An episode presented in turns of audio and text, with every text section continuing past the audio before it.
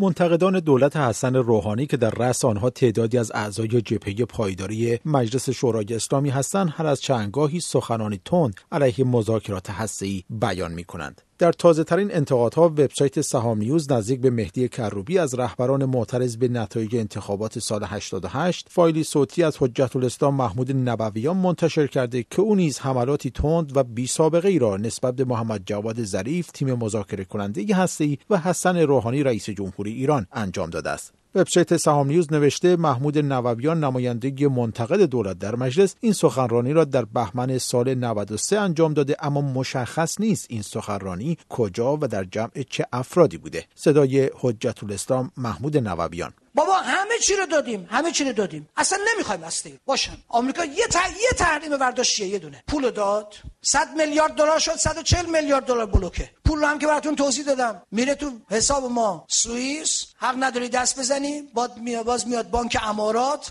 باید معطل بشه روپیه تبدیل به درهم بشه. معطل بشه درهم تبدیل به دلار بشه.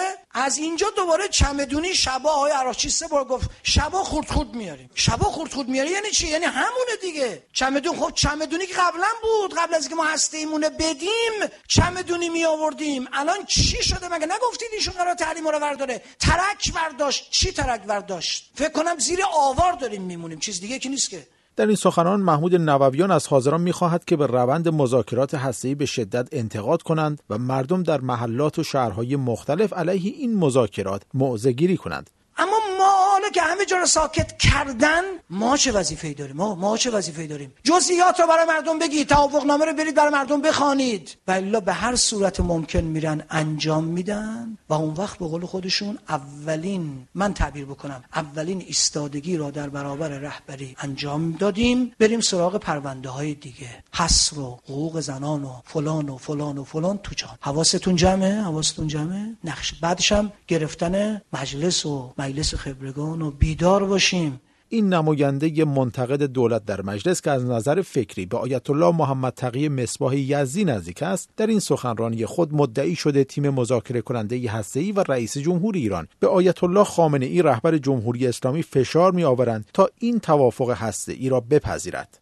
رفته پیش آقا چند جلسه فشار آورده. گفته از خطوط قرمز باید عدول کنی تنازل کنی. آقا چند بار جوابش داد. گفت یعنی چی؟ تحریم ها چی میشه؟ مگه نمیگید ما رفتیم مذاکره کنیم برای رفع تحریم ها حالا داره باربر آقا توجیه می‌کنه در دفاع از کی؟ دفاع از جان کری و اوباما. برگشته به آقا میگه که خب جان کری و اوباما که زیاد تو آمریکا قدرت ندارن مشکلشون کنگره است. آخه ما باید اینا رو درک کنیم. ببینید از کی داره دفاع می‌کنن آقا برمیگرده میگه به اینا میگه بابا اینا مشکل ایناست. به ما چه ربطی داره. انعطاف لازم رو انجام دادیم ما. دید خودش نمی‌تونه آقا رو چی کنه؟ رفته. یکی دیگه همین اسمش آورده اینو فرستاده. و من ناراحتم اینه شنیدم از موضع بالا با آقا صحبت کرده. دیده چی نمیشه؟ رفته پشت تریبون گفته باید رفراندوم کنید. می‌دونی یعنی چی؟ یعنی محکم می‌خوام بزنیم تو دهنه؟ رهبری. انتقاد برخی از نمایندگان اصولگرای مجلس تا جایی رسیده که اکبر هاشمی رفسنجانی رئیس مجمع تشخیص مصلحت نظام نیز چند روز قبل این منتقدان را به همزبانی با نخست وزیر اسرائیل متهم کرد. در مهمترین پروژه دولت که می‌خواد مشکلات خارجی را حل بکنه تیم مذاکره کننده ای که مورد حمایت رهبری هستند و دائما تکرار می‌کنن ما داریم با برنامه رهبری کارمون رو پیش می‌بریم. این دلواپسان اینجا چه بر سرشون میارن چه تشبیهاتی می‌کنن؟ همزمان شدن با نتانیاهو. نتانیاهو رفته اونجا اوباما رو داره تهدید می‌کنه میگه من خورده چیزاشو میگم اونایی که مخفی مخفیه اینجا دلافسا میگن ما اسرار رو میگیم. ما نمی‌دونیم چه سری چه چیزی که حسن روحانی رئیس جمهور ایران بهمن ماه سال 92 منتقدان توافق هسته‌ای ژنو را یک عده معدود و کم سواد خواند و در 22 بهمن سال 93 نیز گفت رهبر جمهوری اسلامی از آنها پشتیبانی می‌کند. هیچ خیانتی بالاتر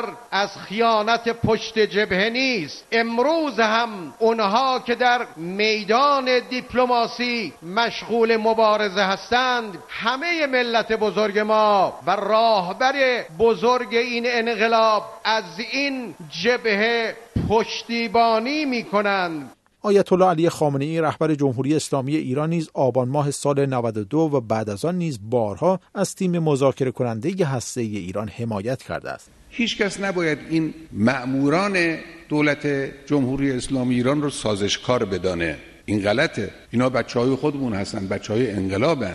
محمد جواد ظریف وزیر خارجه ایران جدیدا در گفتگو با هفته نامه صدا در تهران گفته رسیدن به توافق جامعه هسته‌ای مانند یک پازل است که باید همه قطعات آن چیده شوند و تا این اتفاق نیفتد به هیچ نتیجه نرسیده.